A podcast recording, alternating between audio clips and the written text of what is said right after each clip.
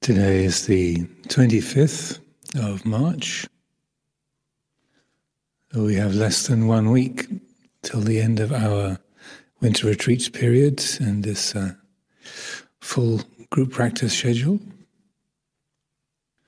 Spring is in the air and the mind naturally creates ideas of what am I going to do when the retreat is over? What's to be done? What responsibilities will I have? Where will I go?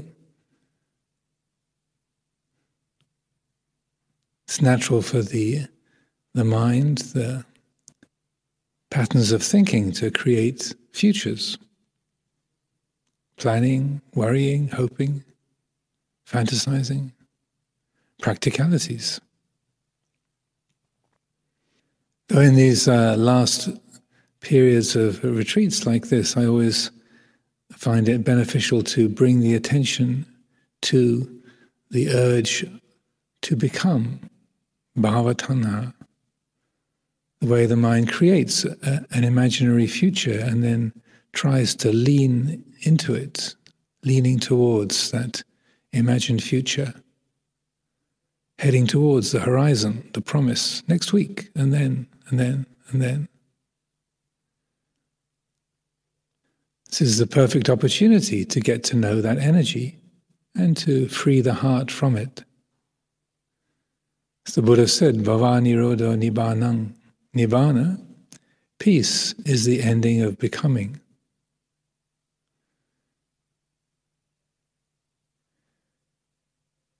And Por Chah would say, the Buddha Dhamma is not to be found in moving forwards, nor in moving backwards, nor in standing still. There is forward movement, there's backward movement, there's being still. But the Buddha Dhamma is not to be found in any of those modes.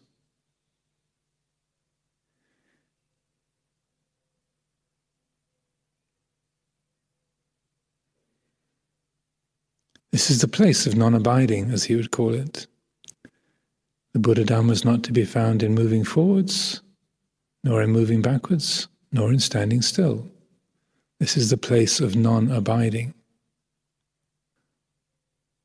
Our patterns of thinking, self view, and those habits of attitude are based around self, time, place, me having come from somewhere now i'm here. Time is passing. It's 8.33 on the thursday the 25th of march. 8.33 and 6 seconds 7 seconds 8 seconds. Time is passing. I'm speaking words. Forms take shape dissolve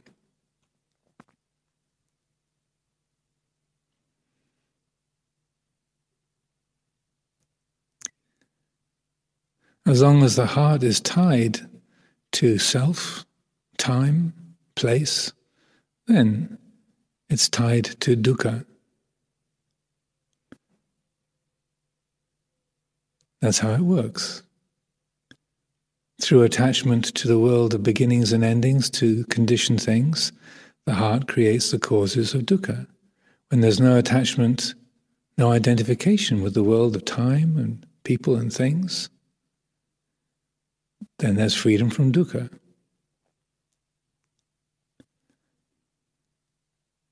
We habitually think in terms of me having come here and time goes by, then I'll get up from here, go somewhere else. The days go by. This is our ordinary, everyday way of thinking, naming the world of people, things, activities. But these are all sammuti sacca, conventional truths, convenient fictions. The Dhamma in its fundamental nature, the fundamental reality of what we are, what everything is, is timeless, unlocated, selfless.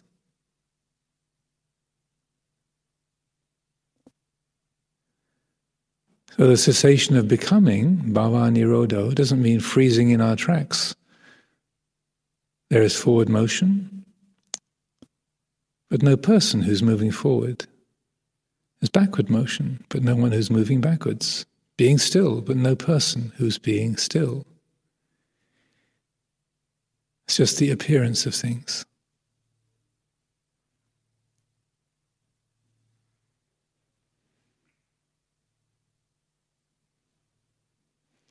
When we recognize that the world, buildings, pathways, the landscape, the people around us, the sky, the earth, the trees,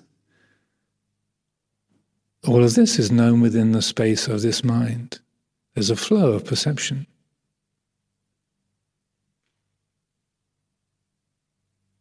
Forms arise, take shape, dissolve. Perceptions of the body moving arise, take shape, and dissolve. People come and go. The perceptions arise, take shape, and dissolve. But they all happen absolutely here. They're all known within the space of this heart, this mind, this awareness. So even though there might be the perception of a body moving, you don't go anywhere. You're always absolutely here throughout our entire life. Wherever we've been positioned geographically, it's always been absolutely here.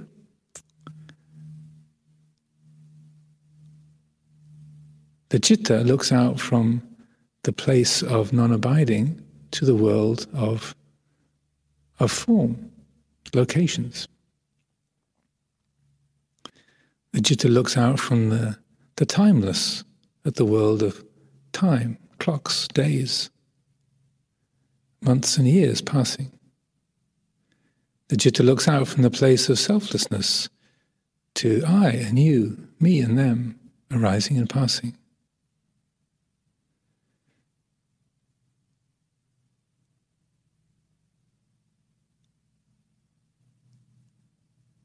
So the genuine quality of peace, nibbana, comes from that recognition of that fundamental reality. There's nobody going anywhere. Conditions of mind come and go and change.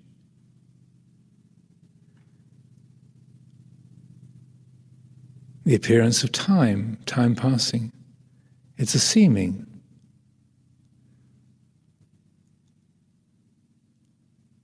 But it's always now. In terms of Dhamma, in terms of the nature of the citta itself. It's always absolutely now.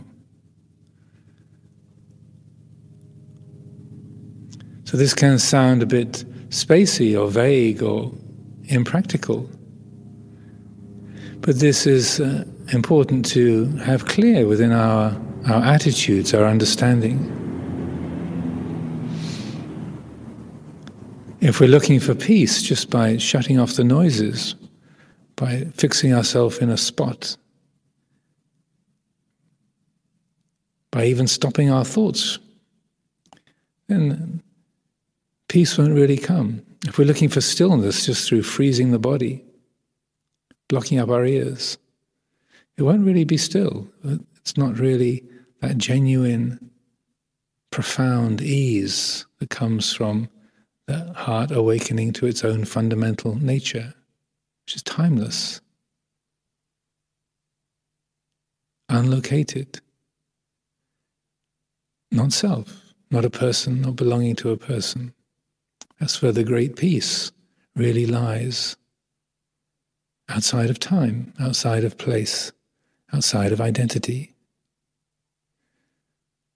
As the Buddha said in the Udana, there is that ayatana, that sphere of being where there is no coming, no going, no standing still, no this world, no other world, no dying, no reappearance. This is the end of suffering. So that can sound very vague or spacey or impractical or remote. But really, it's just the quality of this very heart when the grasping stops. In that moment where the heart is not identifying, not grasping. It's fully awake, attuned to the people, the things, the body and the, the world around us, the mood within us.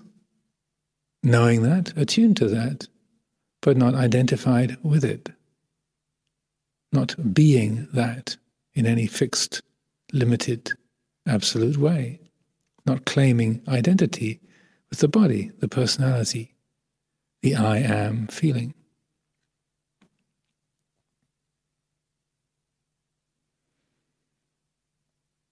So, with our practice, to continually remind ourselves the world arises within the mind. It's known here, within this sphere of awareness.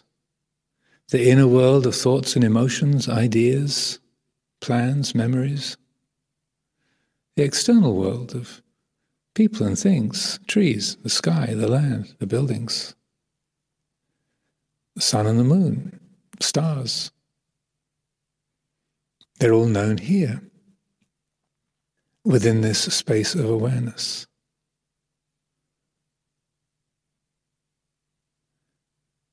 So, knowing that, attending to that, seeing things in that context, this is genuinely knowing the world. As the Buddha said, that whereby one is a perceiver of the world and a conceiver of the world, that is called the world in this Dhamma and discipline. And what is that means, whereby one's a perceiver and a conceiver of the world? The eye, the ear, the nose, the tongue, the body, the mind. So knowing the world is knowing that there's a flow of perceptions happening here within the sphere of awareness. It all happens here. Perfectly present, sanditthiko, akaliko, timeless known right here.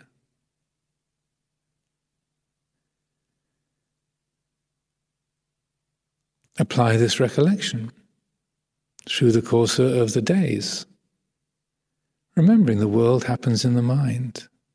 It's known here within this mind. This is this mind's version of the world.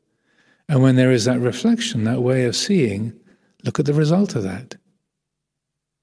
How does that change things?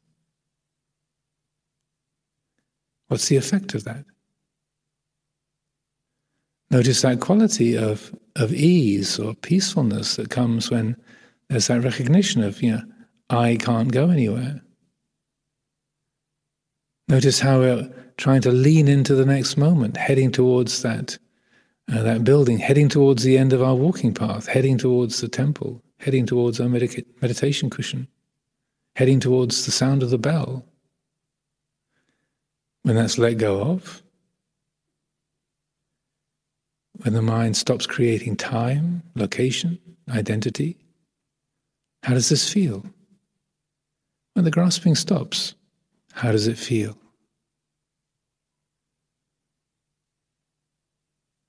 This is a very tangible practice. It's a, there's a felt sense to that peacefulness, that relaxation in the body, in the heart. Just walking one step at a time. Doesn't mean we're walking in slow motion. We can walk with the body going at a, at a good pace, but still be going nowhere. Still have a restful, easeful, present quality to that. One step at a time, one breath at a time, not being on the way to the next thing. Even as you cross the room in your, in your kuti or your dwelling place, just the three steps it takes to cross the room, can you be with each step as it forms, not going anywhere? Notice the feeling, the quality of that, the restfulness of it. And mysteriously, when there is this disentanglement, this non grasping, then things get done more efficiently, more effectively. Doesn't mean that we're passive or spaced out or incompetent in the practical tasks of our days. Can still put our clothes on, make a cup of tea, go to the bathroom, get to the meditation on time. Those kind of practical details can be attended to. And the, the greater the quality of non grasping, the more comfortable and naturally do those practical tasks get taken care of? I'm not busy trying to get something, the heart is in tune with what's needed, adjusts and adapts to each moment, saying what needs to be said, doing what needs to be done, with a simplicity, a practicality, a naturalness that's quite delightful, peaceful. So, this kind of non grasping is not spacing out or living in some kind of abstracted idea of the unborn, the originated, the unconditioned, the unformed as a totally disconnected, impractical state of mind. Not at all. The more that the heart attunes to its own nature as unborn, unoriginated, uncreated, then on the level of the body and the personality, our roles in the community, the things that need to be done, we find that there's a, an ease and a comfort and naturalness in how they go about being done. It's not taken personally. If things go well, we don't find ourselves getting inflated or proud. If things go badly, then we don't feel ourselves being self critical or embarrassed. We learn from things that go well, things that go badly, and everything in the middle. It's not taken personally.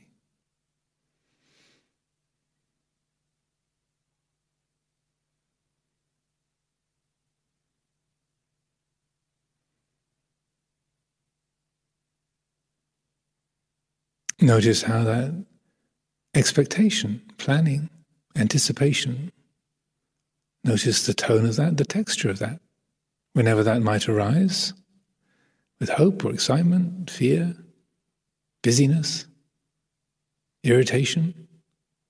Notice that, feel it.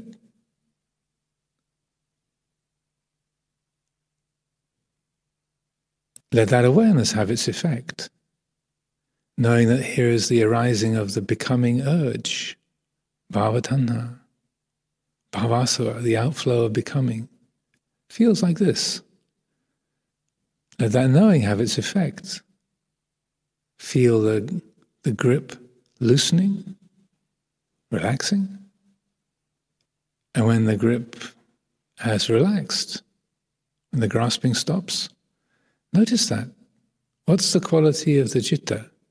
free of grasping. How is it?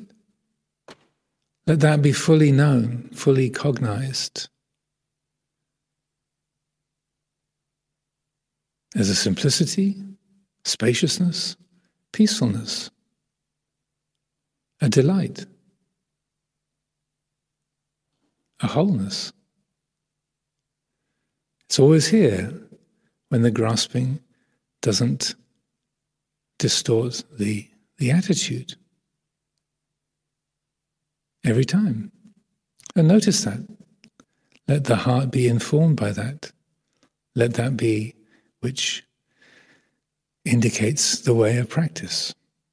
This is the way forward, the way to the ending of dukkha.